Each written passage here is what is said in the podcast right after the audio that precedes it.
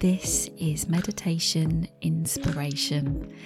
I'm your host, mindfulness meditation teacher Katie Austin, and this podcast is here to inspire you to either start a meditation practice or to keep one going. I've got real life stories from meditators from around the world to inspire you with your practice. I'm so happy to have you here. Hello, everybody, and welcome to episode four of Meditation Inspiration. Oh, I have got a treat for you today. I have an interview for you with the incredible Martine Batchelor.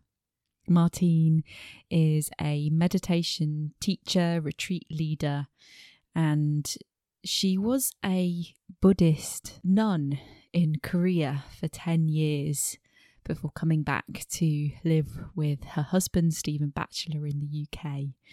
And she's had quite an incredible life and she teaches with so much humour and clarity and pragmatism and she's just one of the most impactful teachers. I have had the absolute privilege to be on retreat with.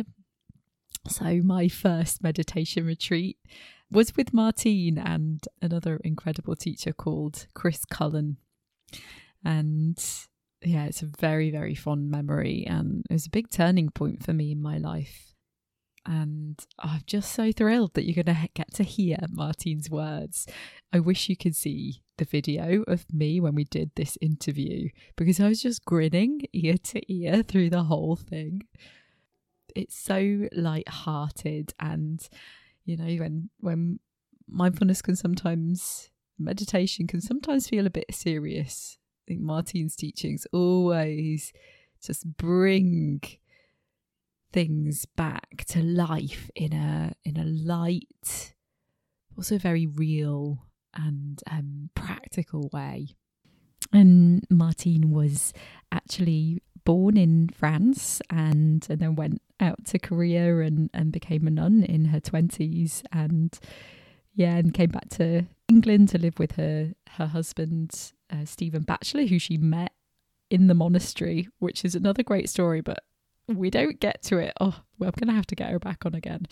Um, she's just got so many great stories. But um, Stephen Batchelor is also a very renowned meditation teacher in the world, and and yeah, they now live in France. And uh, Martine does come over uh, to to the UK to teach at um, the meditation centre Gaia House that I've mentioned in previous episodes in Devon quite frequently. And yeah, I'm oh, just so excited for you to hear this. So, without further ado, here is Martine Batchelor. Hi, Martine. Hello. Hi, so lovely to have you on the podcast. Thank you so much for um, saying yes to an interview. Um, so yeah, I mean, it'd be lovely to know where are you in the world uh, right now. So right now I am uh, at home in France. It's uh, the southwest of France, near Bordeaux, in the countryside. Oh, beautiful! Yeah, and um, yeah, and I'm so we're we're online on the wonders of Zoom today, and I'm I'm in Cornwall in uh, the UK, and yeah, so I mean, Martine, it'd be great if you just dive straight in, and it'd be wonderful to know kind of what inspired you to first start um, meditating? Where where did it begin? Where did it begin for you? So uh, when I was uh, young, um, from 18 to 22, I was uh, I left home. I did not really go to university, and I was looking a little bit for something and then actually, I read a book uh, because I was more politically involved at the time. and kind of thinking of changing the world and thing of that nature to make it more peaceful, etc. And then I read uh, somebody had a Dharma Dhammapada in their house. Mm-hmm.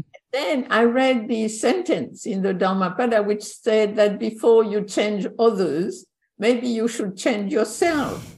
And I thought, hmm, that's a good point.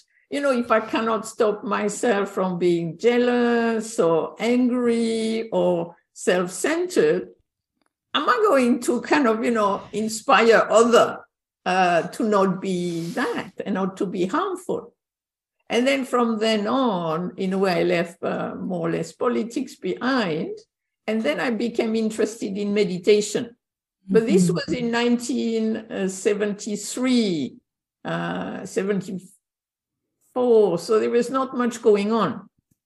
So I was looking around in France, in England, and you had a little bit of this, a little bit of that. So I tried different things and nothing totally kind of gelled in a way. And then I also wanted to travel. So then I went traveling, uh, going through various countries, and then I ended up in um, Thailand. And then I met by accident Korean monks who said there was lots of meditation in Korea. Oh, wow.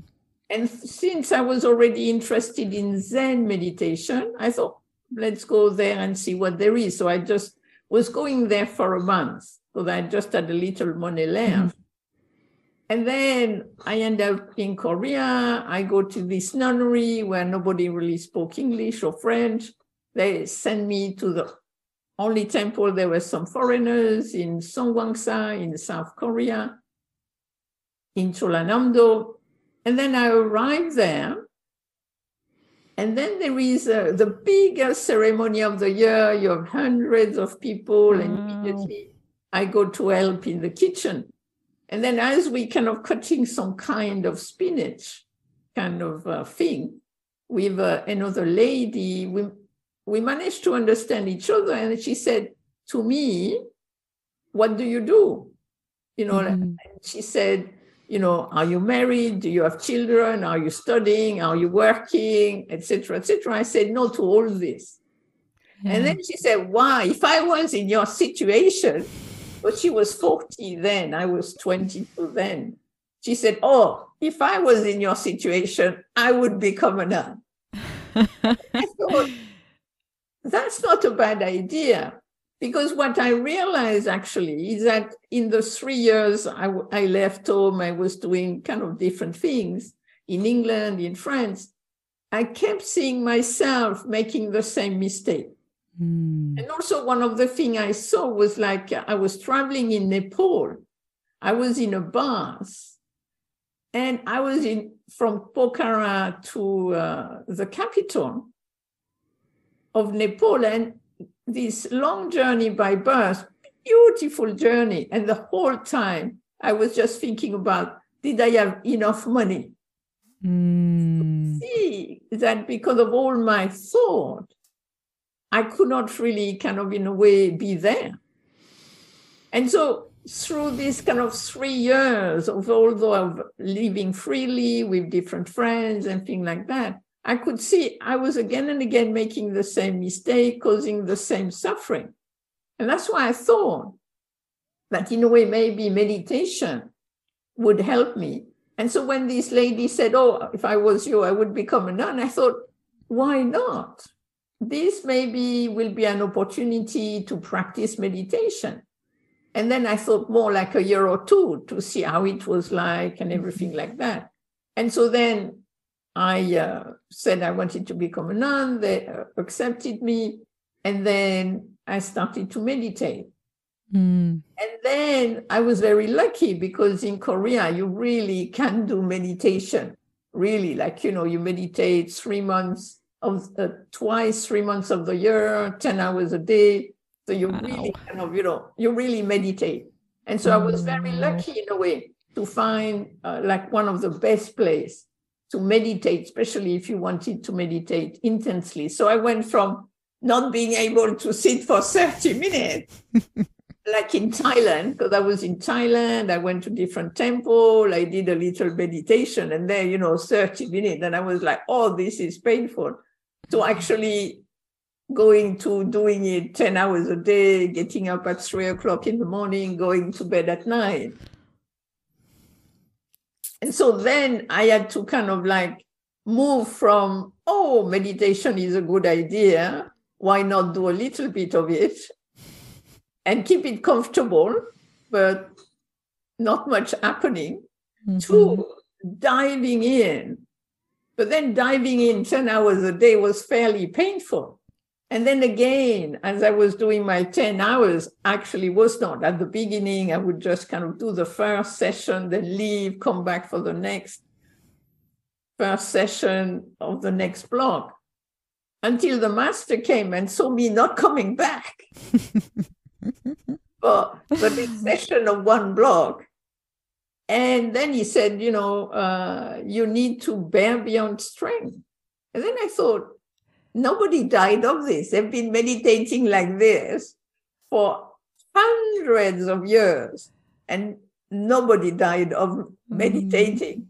So then after that, I was always on time. I was always doing the hours. Mm-hmm. And then two things happened which really showed me this work. And then the, the first one was kind of suddenly sitting in meditation and seeing my thought, but really seeing my thought, not being taken by them. Mm. And then I, mm. I saw the thought and I saw that all my thought was about me. Because you see, up to that point, I had this kind of big kind of thing, kind of what I call heroic fantasy, wanting to save the world from the age of 12 and kind of, you know, I always think of others before myself. So I was a little bit in this fantasy. Mm-hmm.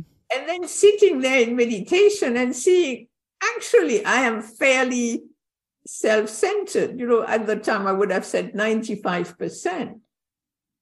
And the beauty of the meditation is that when you see something like that, instead of feeling, I am a terrible person, I'll never get there, I thought this was so funny.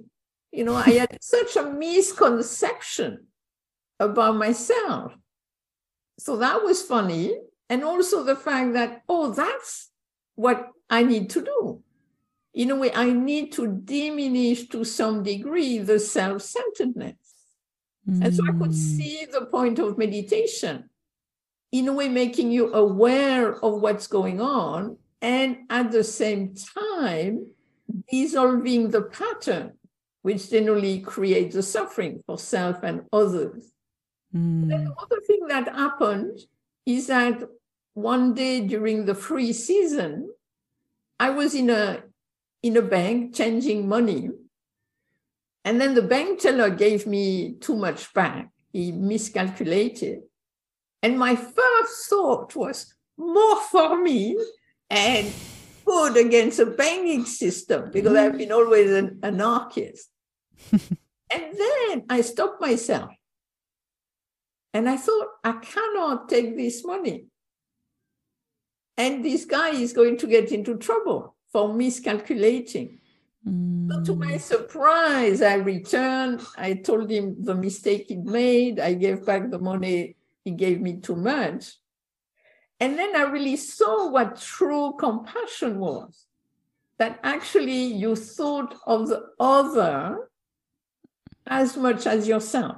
Mm. It's not that you thought of the other more than yourself, but you thought of the other as much as yourself. So it was not just about you, but as much about the other person.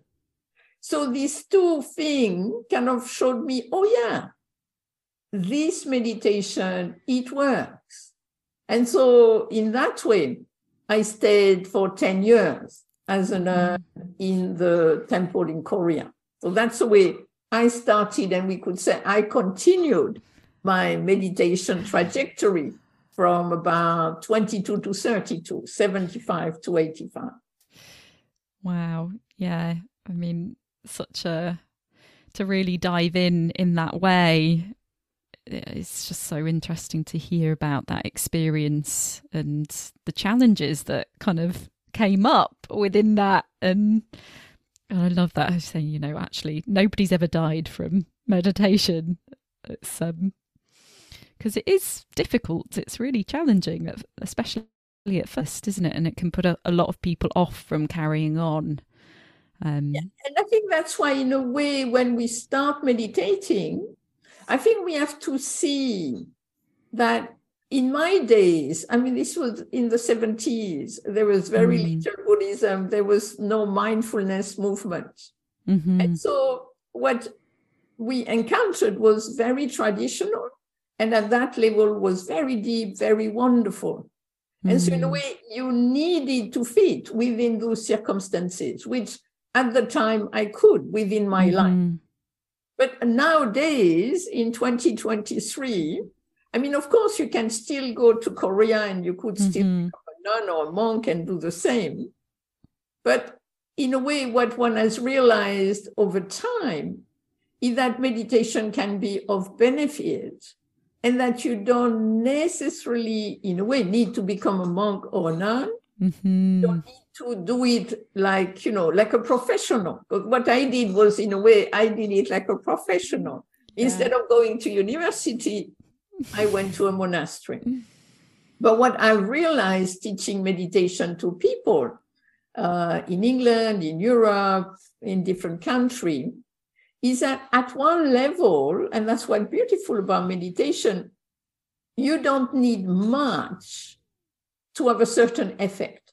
Mm-hmm. At the same time, we have to be careful to not believe that meditation is magic and it will be suitable mm-hmm. for everybody to the same degree. Not. Yeah. I think we have to be very clear that you have meditation, you have different type of meditation. Meditation can be useful for certain people, maybe not so useful for others. Also, yeah. there are different types which might be more useful for some than others. Also, one has to be careful of emphasizing sitting meditation because, in mm-hmm. a way, I would say my main difficulty at the beginning was actually being being able to sit on the floor in the half lotus position. Mm. You know, I mean, nowadays this is not obliged. Nowadays you can, like when I teach retreat, at Gaia House in Devon, for example, you can sit on a chair. Yeah. In those days, uh, you would not have thought, you know, in Korea, you in a monastery, to sit on a chair. This was like, you know, everybody was on the floor anyway. Yeah. So it was a different culture. Mm-hmm. So in a way, if if you have meditation in the modern world, because I think now things are different a bit everywhere, mm-hmm. in a way, meditation is not an end by itself. You mm-hmm. need your meditation specialist. But what in what way can meditation help you? And in a way, what is your intention?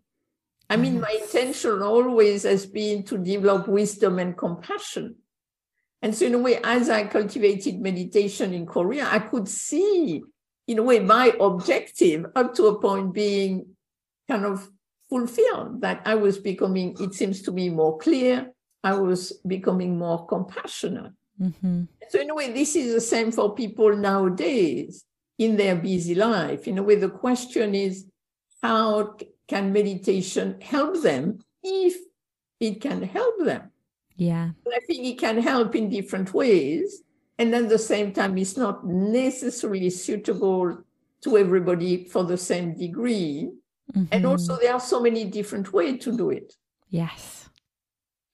Yeah. Really important um, point around it. It isn't, yeah, it isn't, it isn't magic and it isn't for, for everybody. And there are lots of different ways to, to practice that might be more suitable for some than others. Um, yeah, so important.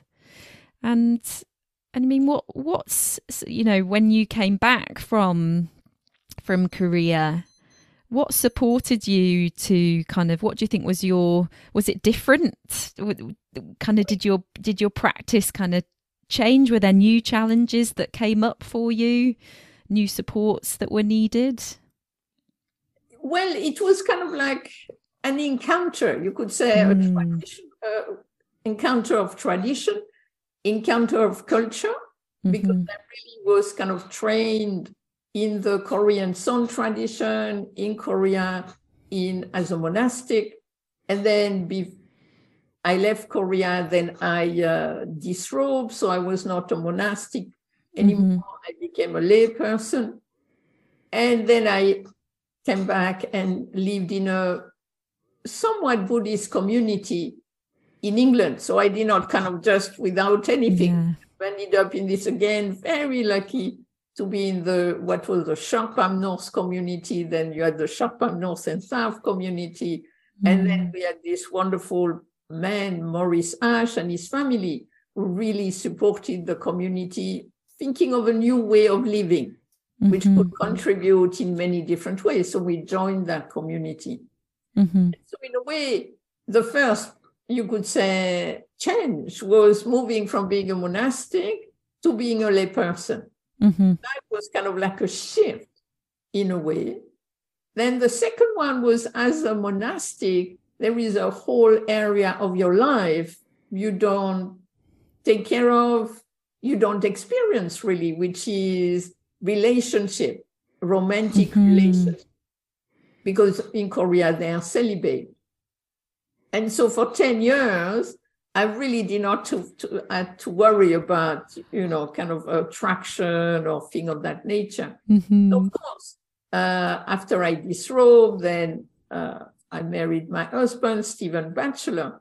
But even Mhm. then, being, you know, in a couple, being together with somebody, uh, at one level, it was so strange. I felt emotionally, although I was 32, I felt emotion, I felt emotionally, I was 22. Mhm. So for the first month, few three months, it was like, this is for so much emotion and kind of, you know, all many different things coming together. Because as a monastic, you have a role, you have a place, there is a hierarchy. Mm. And I mean, it's really very well set up, very well supported. And here you are in a, such a different context. So I had to adapt to this different context. And then after three months, I thought, wait a minute, I've been practicing for 10 years. Can't I apply this to this situation? You know, Mhm. It's what I call, in a way, now the creative engagement with what happened in life. So uh, from then on, then I thought, okay, you know, I'm going to apply this to my daily life, the wisdom, the compassion I developed, the practice I've developed, you know, being a house cleaner and being in a couple, but living in community, you know, everything is part of the training, is part of the practice. And then at the same time, at the time, I mean, and still now, Korean Son Buddhism is not so well known. And uh, everybody around us was doing insight meditation, what is more called Mhm. nowadays mindfulness meditation. And then I thought, oh, I'll try this method. So I did a few retreats uh, as a participant, and I thought, this is such a good method Mhm. very interesting method. I also saw point of convergence in terms of by our teacher, Kusan Sunim, used to teach about samatha vipassana, Mhm. seeing investigation, that actually when you meditate, these two quality have to be cultivated together. And so in a way, I realized that you have many different methods of meditation, even within Buddhism. You have Tibetan, you have Vietnamese, you have Japanese, you have Chinese, you have Korean, you have Thailand, you have Sri Lanka, you have mm-hmm. Burma. You have many different types. In these modern times, when you have all kind of method, all kind of tradition meeting, for me, they're not opposed and they're not in competition. Mm. The teacher is what will suit who. Because I mean, one of the thing most people teach nowadays is mindfulness of the breath. Mhm. But actually, mindfulness of the breath might not be best for everyone. Some people they try mindfulness of the breath, it makes them more anxious.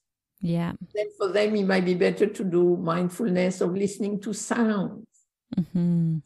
then I personally feel mindfulness of listening to sound is fantastic but I don't have tinnitus.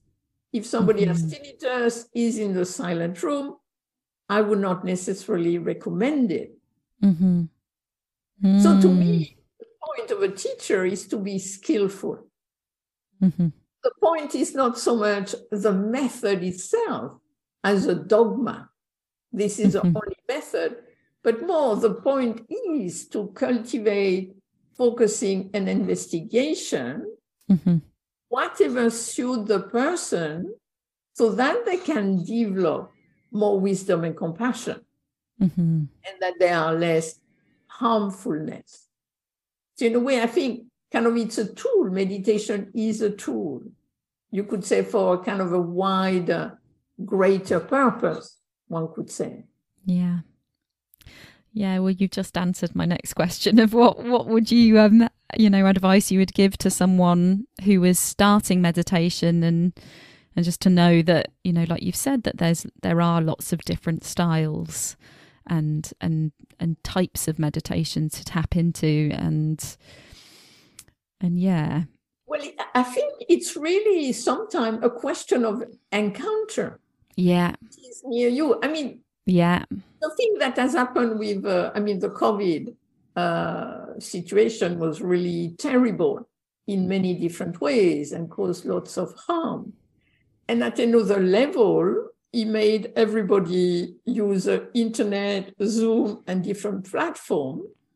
And so nowadays, uh, you actually have so much possible that it be in person yeah and that it be on the internet or that it be through apps. Now you have lots of also meditation apps. hmm So again, I think is what works. What do I encounter? What is possible for me?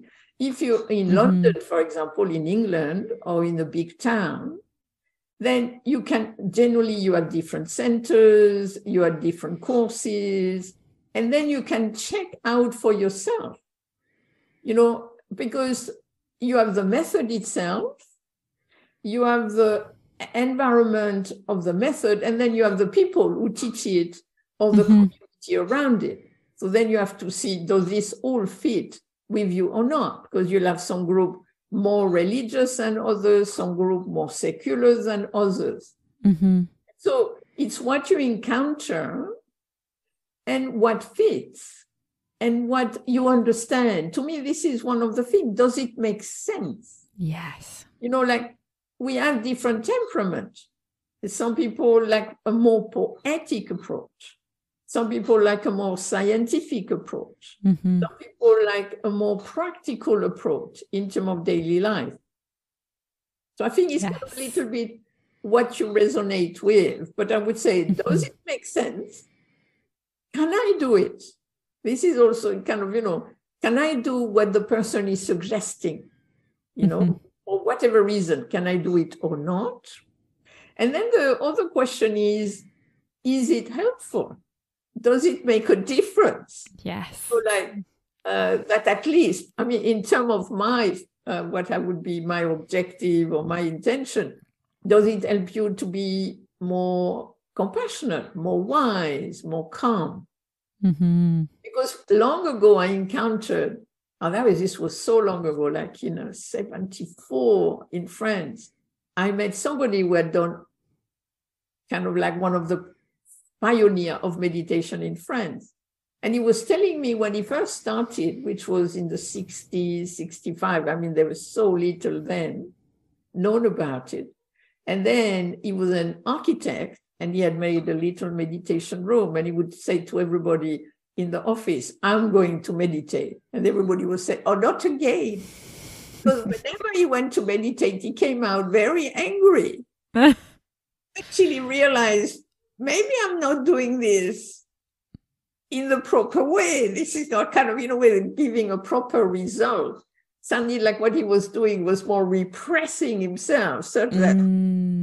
Then after that, he was kind of uh, erupted. So then he changed his yeah method, and then he kind of like there was more wisdom and compassion and calm. So in a way, we have to see, you know, the, the method suits me, And does it help me in the way I think, you know, I want to be helped? Mm. And does it basically reduce harm to myself, to others? Yeah. Yeah, it's all kind of testing it in for yourself and and you know that sense of self-trust of yeah does this work for me? Does it make sense for me? And knowing that you can try other there are there are other methods out there. So if the first one maybe doesn't suit you go go you know you don't have to give up straight away and think meditation's not for you. You know there might be another method that is is supportive or another context and also it's a question of energy yes sometimes if people put too much an emphasis on sitting and one is a very energetic person, mm. then actually maybe walking meditation can be better. Yes. One has lots of pain. Actually, lying down meditation might be better. So I think also we have to be careful in terms of the posture. Do we do meditation sitting, lying down, standing, or walking? Mm. And also in terms of time some people like to sit for a long period. I have friends, they like to sit for hours. Mm. And their body and their mind, it works good for them. Other people, more like myself, prefer to sit for shorter period, like 30 minutes personally is a good time for me. And then I can do walking, then I can go back to 30 minutes. So again, we have to be careful of the time thinking, mm-hmm. you know, need to sit an hour every day. No, I mean, mm-hmm. 10 minutes once a day, 15, 10, twice 10 minutes. And also to see that in a way we meditate formally, like taking the time to sit, to walk, to stand, or to lie down for 10, 20, 30 minutes or more, maybe every day. But it's more as a tool. We're cultivating a muscle so that in a way we bring the clarity, we bring mm-hmm. the calmness mm-hmm. into our daily life. And that's why, in a way, what is beautiful about the mindfulness uh, that has been developed many different courses is that you don't need anything special to be mm-hmm. mindful. And in a way, the only thing you need is to remind yourself to be mindful. But also, we have to be careful not to bring use mindfulness as in a kind of like um, always watching ourselves. The idea of mindfulness is more of caring and careful mindfulness so that we can be more in the experience and more experience is changing nature.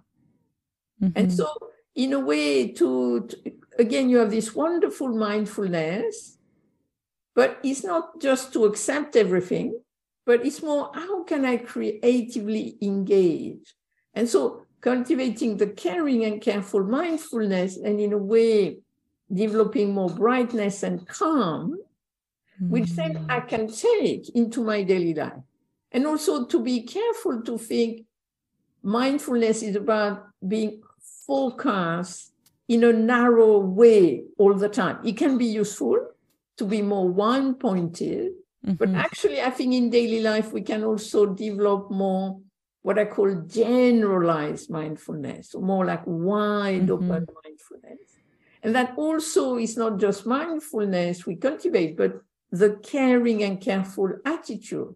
Yes. In a way, it's as important in daily life to remind ourselves not just to be mindful, but can I be caring and careful in this moment? And then again, this is mm-hmm. one of the mm-hmm. beauty of the teaching of the Buddha in terms of that is to see that we're not trying to be above conditions, but we're trying to creatively engage with conditions that we find ourselves in. So sometimes we might be tired, and that actually we won't meditate because we're too tired sometimes we'll be full of energy and then we meditate regularly and everything goes wonderful. And then sometime you're ill, you have gas, and you stop. And then you have to be careful like when you want to go back to sitting, for example, regularly, not to go back to where you were before. Mm. Like you were doing 30 minutes before. Maybe just come back to 10 minutes because you might be a little tired. It might take a little time to go back to it regularly. So I think we have to be careful because at times we really do a lot of meditation and it's wonderful. And at times we might not do so much, but it doesn't mean that in daily life we won't be aware, mm. won't be caring and careful. So that's why the other qualities uh, in terms of the practice are so important of loving kindness, compassion, rejoicing, and equanimity. So mm-hmm. it's not just kind of in a way that we just cultivate focusing and investigation, but also we cultivate ethics, wisdom, meditation, and we also cultivate those qualities. So it's kind of like a whole exploration, but we don't have to do everything all at once. Yes, that's a really great advice for someone with a longer kind of longer practice and and that yeah there's going to be times where kind of the normal practices might might slip away but that doesn't mean that we're not still bringing awareness to our everyday life. Yeah and and great advice to to start back small if you've let the formal practice go for a while and to maybe just come back with 10 minutes. Yeah. Is that, have you got any other any other advice for for someone who's been meditating for a while and kind of maybe struggling with it something's changed something shifted I think the one thing we have to be careful about is that at the beginning, when you start to meditate, you will feel at one level better mm. because there will be more contrast. So at yes. the beginning, we think, wow, this is working, this is wonderful, I'm feeling more calm and clear and compassionate.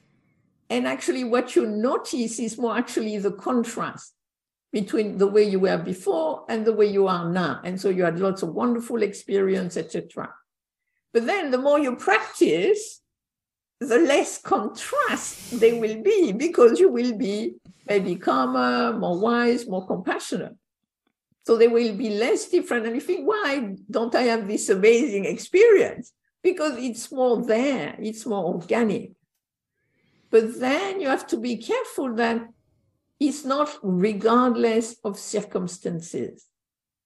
So we have to see that we cannot have possibly the same enthusiasm, but also at time we might be ill, or at time we might not have any free time anymore, or I mean, all kind of thing happen, like during the COVID time. Mm.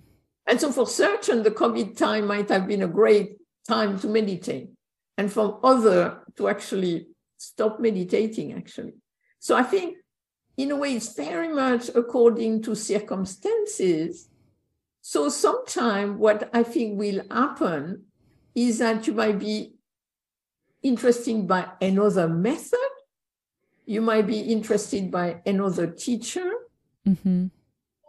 you might do it in a different way but i think you have to recognize often people, one of the things they complain about a little is that they've been doing meditation for 10 years mm-hmm. and they still have thought when they meditate. And I would say they still have thought when they meditate because their mind is working, which I think is a good thing. If you want to have no thought, I can give you the recipe. You go for a month in silence, you meditate every day, and by day 28, you have no thought because nothing is going on. But when I said to these people, okay, you still have thought when you meditate, okay, personally, I think good, your mind is working. also, thought are information. Mm. And so we're not trying to have no thought. We are trying to have more clarity about our pattern mental pattern, emotional pattern, physical pattern, relationship pattern. So I think it's more about that. And so, in a way, when we sit in meditation and you have thought or emotion or sensation, this is information. Yes. And can I creatively engage with that? But then when I ask the people, does a meditation makes a difference in your daily life? And they say, oh, yes, it makes a difference in my daily life, at work, in my relationship with myself. So I think, in a way, we have to see kind of, you know, what is going on. Like myself, yeah. when I was young, 25, I used to sit 10 hours a day cross legged for three months at a time with not too much difficulty. Nowadays, uh, I can do, I can still do a kind of a seven day retreat on a chair, but hmm, my back is not what it used to be. My mind is okay, but my back is not what it used to be. So in a way, I cannot practice in terms of the physics, the biology, in the same way than when I was young. Mm-hmm. But at the same time, I find I have much more awareness and compassion and clarity in my daily life. So in a way, I think we have to be careful. Like, you know, after you practice for a while, I think in a way it's kind of like, how do I want to develop my practice? Uh, do I want, to learn more about the text? Do I want to practice more compassion or do I want to practice more concentration? Uh, in a way, one has to see how have I developed and how what I want to develop more. In a way, over time, we're also going to develop. The meditation is not just one thing which remain the same, it develops as we develop in terms of our life, in terms of our circumstances. Mm-hmm. Yeah. Oh, I could I could listen to uh, to your words all day. It's so much so much helpful stuff and so practical, so much practical wisdom. Um. So yeah, I mean, I'm, I'm wondering if you are you going to be teaching anywhere over this year? Is there anything you'd I like to? The one thing I would like to recommend, because actually, yeah, because of COVID, our yeah. time, our timing has changed. Mm-hmm. Because of Brexit, I can't uh, teach that often in England. Oh. So my uh, I, I have to have a visa, which yeah. means that I plan to come back to teach at Gaia House in 2024. But again, we'll have to have a mm-hmm. visa and then I'll have a visa so I can teach three retreats. It's a little complicated. Oh, I did. All days. Uh, yeah. so nowadays, uh, one of the things I do is actually this course with Tricycle.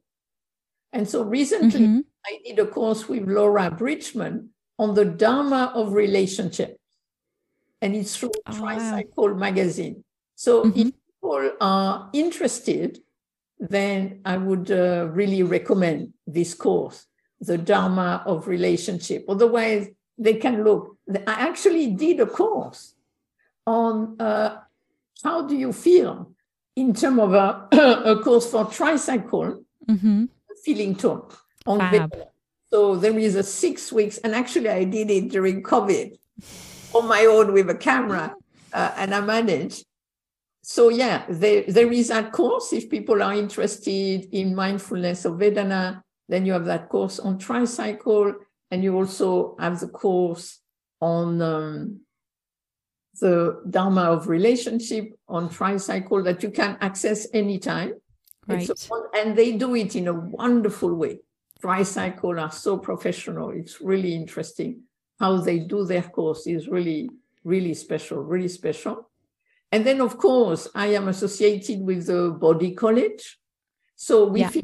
a secular Dharma course of several uh, over the year, last year. And then we finishing this year the committed Dharma practitioner program. And so next year, what we're going to have is actually four modules that anybody who has practiced for a certain time uh, can join, which will be very interesting. And then 2025, we'll start again uh, committed Dharma practitioner program. So nowadays, I will te- be teaching in a way less residential retreat because mm-hmm. of things. But time to time with Bodhi College, uh, I can teach a thing there with them. Great. I'll put some links to all of those things in the show notes on the podcast. Um, yeah, I I highly recommend going and um, doing some meditation practice with Martine. Um, it's just so clear, so helpful. Um, yeah, so thank you so much, Martine. It was an absolute pleasure. Thank you. Yeah. Keep well and all the best to everyone who listen. Oh, thank you. Thanks a lot. Bye. Bye bye. Thank you so much for listening to this week's episode of Meditation Inspiration. If you enjoyed this episode, I'd invite you to share it with your friends, family, and colleagues so they can benefit from these conversations too. And if you would like to leave a review, I'd love to hear your feedback, or you could pop me a message and I can pass that on to our interviewees too. And it also really helps if you pop a rating. Um, and follow and subscribe on Apple Podcasts and Spotify. Um, it really helps to get the podcast found by more people out there. Thanks so much for listening again and see you soon.